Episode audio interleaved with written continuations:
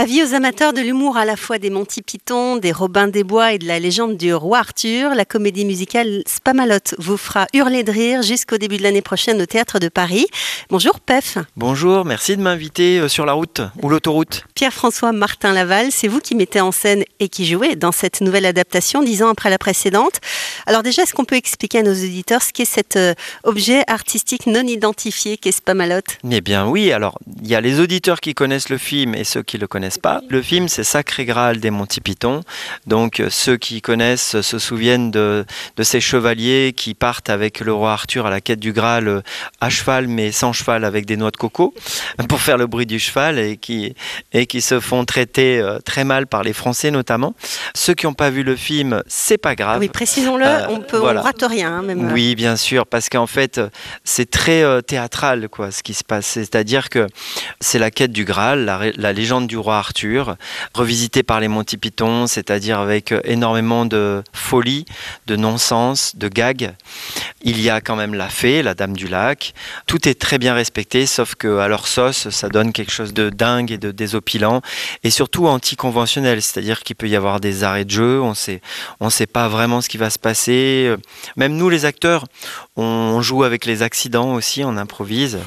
Donc, euh, bah, c'est la légende sur scène avec euh, quand même beaucoup de décors, des grands décors. Il y a 200 costumes. La danse. Voilà, on n'a pas de vrai cheval, hein. chevaux. Voilà, mais, euh, mais quand même, on a un lapin, un lapin tueur, un lapin très dangereux, on a une vache, beaucoup de danse, de chant. Une vraie comédie musicale. Oui, avec euh, sur l'affiche, on peut lire spectacle musical amoureusement tiré du film Sacré Graal, donc des Monty Python.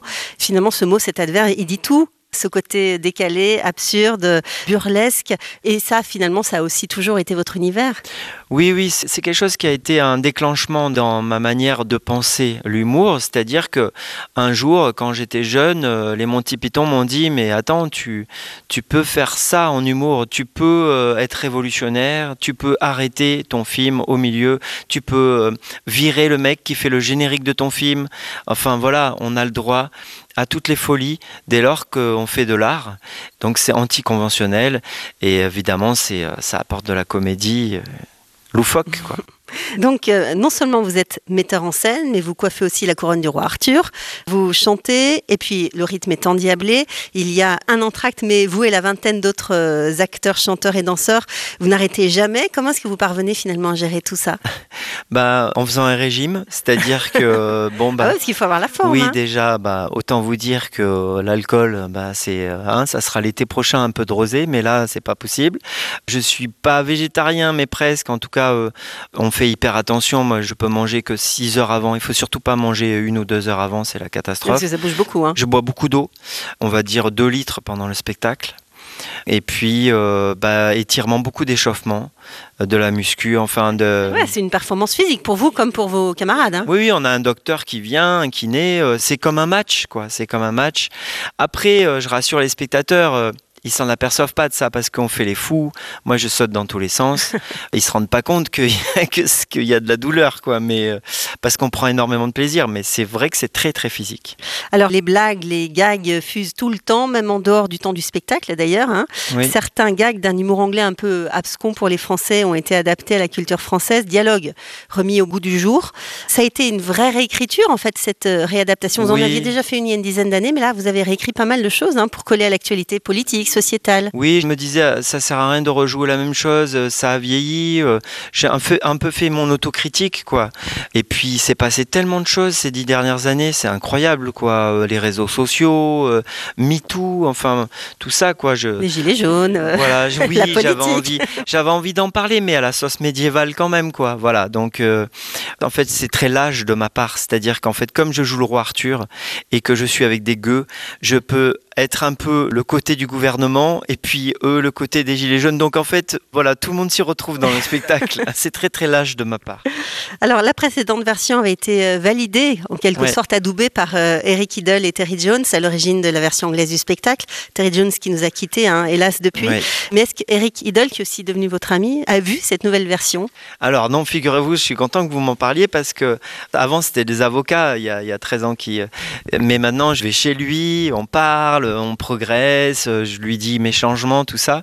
Et là, il est malheureux. Il m'a écrit justement le soir de la première parce qu'il avait une amie dans la salle. Donc lui, il était à Los Angeles, il a su. Donc dès que je sortais de scène, il a su que son ami avait adoré. Mais lui, en fait, il désespère pas d'avoir le droit de venir. Pour vous dire la vérité, il, a cramé ses 90 jours de Brexit. Ah. Et oui, il habite en France, mais il a, il a plus le droit de venir que 90 jours, comme vous le savez. Tout ça pour vous dire que on lance un appel à Emmanuel Macron s'il veut lui donner une dérogation, juste une autorisation, pour voilà, venir voir le spectacle. pour venir voir le spectacle. Il viendra juste le temps d'une soirée, je vous le promets. Et en échange, on vous promet d'inviter Brigitte et Emmanuel et de leur mettre des belles places. C'est donc parti pour euh, trois mois et demi au moins de représentation au théâtre de Paris. Ça veut dire euh, trois mois loin de Marseille. Vous vivez avec votre famille. Est-ce que c'est pas trop difficile ce déracinement?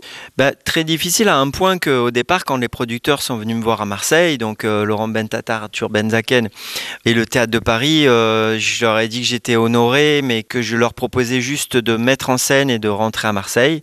Puis je vous offre mon adaptation si vous voulez. Mais... Et donc, ils m'ont dit si tu fais pas le roi Arthur, ça nous intéresse plus parce que il l'avait vu à l'époque, tout ça, il voulait vraiment euh, cet univers, cet esprit.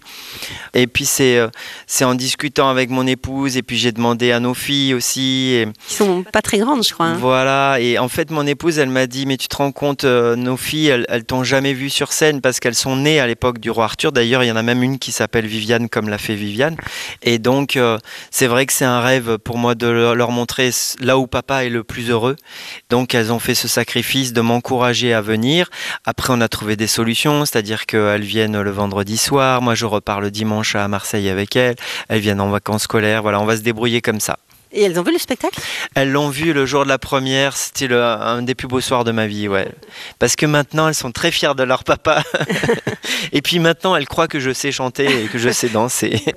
vous avez pris des cours d'ailleurs de, chant, bah, de danse? Tous les jours, bah, c'est, vous savez, c'est 8 à 10 heures par jour. Euh. Moi, je suis entouré de grands professionnels, de grands artistes, mais, euh, mais moi, j'ai la chance qu'on me coach, quoi. On, me, bah, on m'apprend, hein. j'ai un mauvais sens du rythme. Heureusement, je chante juste parce qu'il y a beaucoup de cœur et je pourrais massacrer euh, un ensemble si je faisais des fausses notes. Maintenant, il y a des. Euh, moi, j'ai une voix quelconque, mais il y a des très très belles voix. Il y a une soprano dans le mhm. spectacle. On a fait justement la Dame du Lac. Vraiment, les chevaliers, ils chantent comme des dieux. Ils sont comiques, mais ils chantent bien. C'est très rare. Ils savent tout faire en fait, comme à Broadway. Voilà. Alors Paris, Marseille, on n'y croise pas trop de chevaliers hein, comme dans Spamalote, mais plutôt des, conducteurs euh, souvent un peu pressés, voire un peu énervés. Vous l'avez compris, c'est le moment de parler euh, voiture, hein, puisque ceux qui nous écoutent se trouvent pour la plupart d'entre eux en tout cas euh, en voiture. Quel automobiliste êtes-vous, vous, PEF? Alors, j'ai été, euh, on peut dire un gros mot, non. j'ai été un gros con pendant des années, c'est-à-dire euh, très speed, mais j'ai compris qu'en fait, ça n'avait rien à voir. La voiture, bah, c'est un danger de mort euh, pour les motards aussi, parce qu'ils n'ont pas de pare-choc. C'est leurs jambes, les pauvres. Et puis, c'est vraiment grâce à ma vie de famille que je me suis calmé, c'est-à-dire que j'ai acheté un gros veau. En fait, j'ai acheté un van, parce que j'ai une famille nombreuse, et du coup, avec un van, on peut pas faire le cacou. Et puis j'ai surtout une épouse qui m'engueule tout le temps, donc qui conduit très lentement. Donc moi, ça l'énerve si je fais euh, l'idiot. Et puis surtout sur mon van, il y a ce qui a pratiquement sur toutes les voitures maintenant, c'est un, comment on appelle ça, un limiteur de vitesse. Donc moi, je peux plus du tout griller de vitesse parce que je mets le limiteur. Et puis je m'arrête régulièrement euh, parce que j'ai des enfants, j'ai pas envie qu'il leur arrive quelque chose, donc je m'arrête, on va dire, allez, 1h45. J'échange le volant, enfin, j'échange le volant. Non, c'est-à-dire on change de place. Non, le volant reste à gauche. voilà. Euh, non, je, je, suis devenu euh, beaucoup plus raisonnable maintenant. Est-ce que vous avez une route favorite? Oui, la route Napoléon. Dans les Alpes oui, du voilà, Sud, hein? les, Alpes. Euh, ah, c'est une route extraordinaire. Non, il y a le col de Restofon aussi, euh, près de Barcelonnette. Mm, mm. Ah, elle est trop belle. Mais alors là, il faut faire très attention de ne pas regarder le paysage si on est au volant, hein, parce que, en fait, j'adorerais être à la place. J'aime pas dire ce mot-là horrible quand on dit la place du, euh, vous m'avez compris, bon, la place passager à côté du, du, volant, parce que la route Napoléon, c'est superbe. C'est vrai qu'elle est très belle. Et puis j'adore le Finistère aussi, j'adore rouler. Dans un autre ah style. Ah oui, bah, de toute façon la France, c'est Mm, quand mm. même un des plus beaux pays au monde. Est-ce que vous avez des souvenirs euh, d'enfance? Liés à des départs en vacances, par exemple, euh, avec vos parents, quand vous quittiez Ah Marseille? oui, bah, moi j'ai pas mal de mauvais souvenirs parce qu'on était à l'arrière de la R12 de mon père avec ma sœur, on faisait euh, la Bretagne, les châteaux de la Loire, mais ça durait des heures et des heures à l'arrière et puis vous savez, on n'avait pas grand-chose pour nous distraire, bon, on faisait des jeux, on jouait à, euh, dans mon corbillon qui mettons, euh, voilà, des trucs comme ça. euh. Mais en même temps, c'est une belle époque parce que comme il n'y avait pas de téléphone portable, au moins on se parlait, quoi. Non, mais j'en ai des milliers de, de souvenirs. J'ai fait beaucoup euh, Marseille-Paris en voiture parce qu'à l'époque, ça me revenait moins cher qu'en train. Je faisais mes petits calculs comme ça. euh, Bon. Alors moi, je voudrais que vous me racontiez un souvenir d'adolescent de voyage, traversée du golfe du Mexique. Alors là, on quitte, Ah, on quitte la voiture. oui. À bord de la Calypso, dont votre papa, rappelons-le, était le médecin. Vous aviez une quinzaine d'années. Ouais. J'imagine que ça s'oublie pas, cette Non. expérience? Non, bien sûr, j'ai eu la chance, on est parti des Antilles. La Calypso était à la- à- en Martinique et on a traversé comme ça euh, tout le golfe du Mexique. Et puis j'avais la chance, comme mon père était le chouchou, parce que la bergère, Simone femme. Cousteau, était amoureuse de mon père, enfin amoureuse dans le sens noble, c'était son idole. Elle adorait mon père. Et puis alors du coup, ils, ils- ils essayaient de me considérer un peu comme un matelot. Alors ils me donnaient des corvées, j'avais les corvées de patates, tout ça. Et puis surtout, je participais au quart.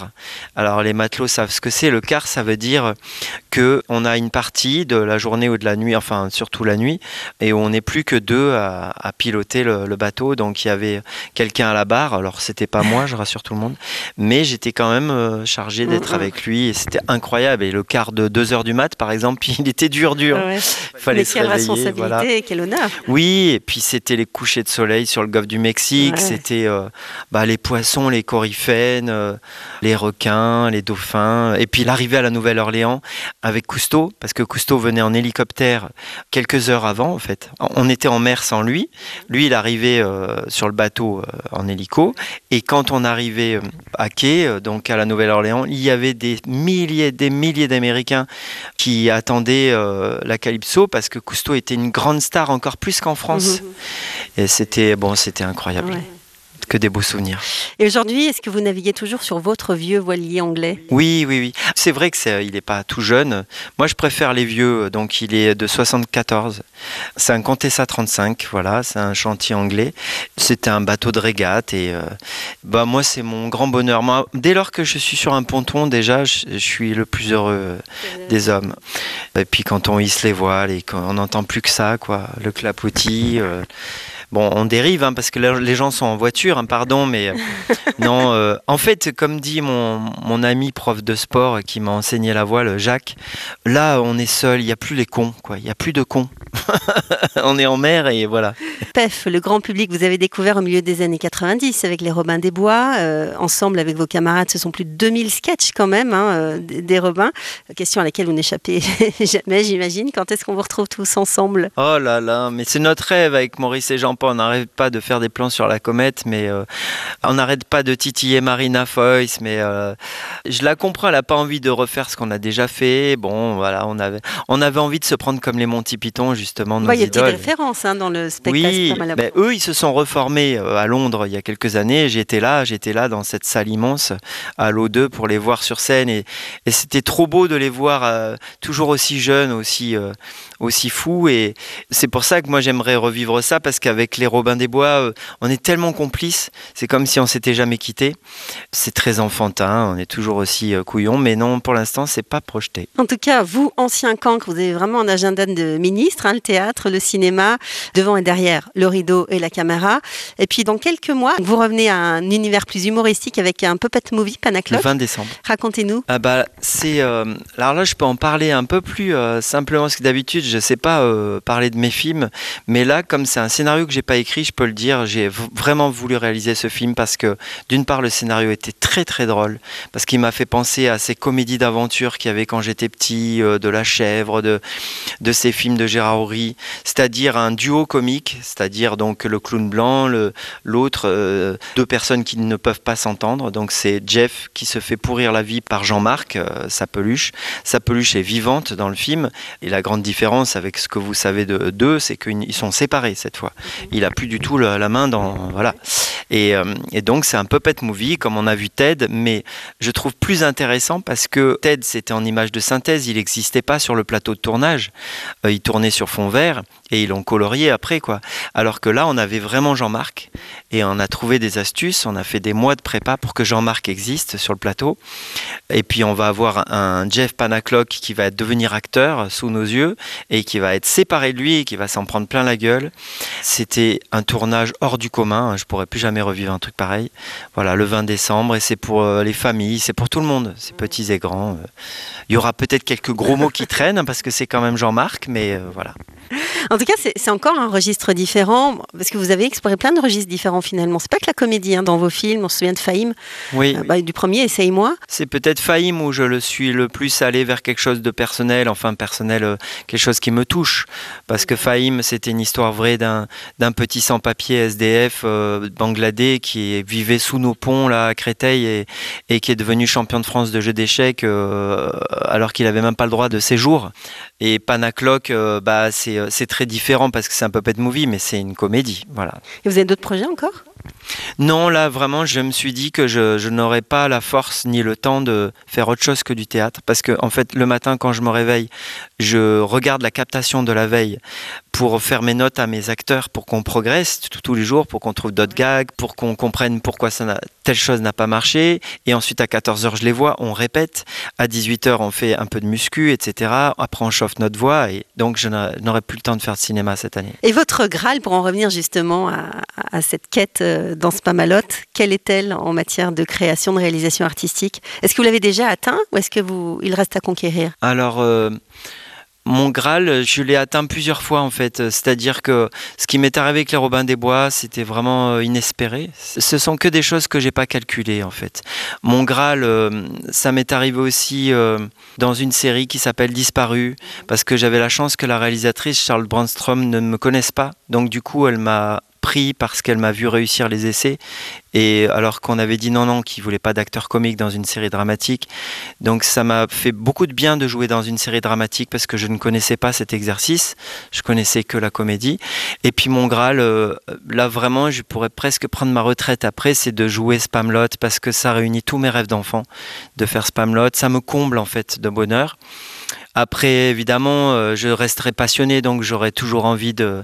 Là, par exemple, il y a une série qui sort cet hiver qui s'appelle Mercato et avec Arnaud Ducré et Manon Azem et, et j'adore jouer avec eux, je suis leur commissaire et c'est un rôle que j'avais jamais eu, c'est très très drôle, c'est une comédie policière d'action mais moi, vous savez, je vois toujours le, verre à moitié plein. Hein. donc, euh, dans Spamlot, on dit euh, qu'il faut toujours prendre le bon côté de la life.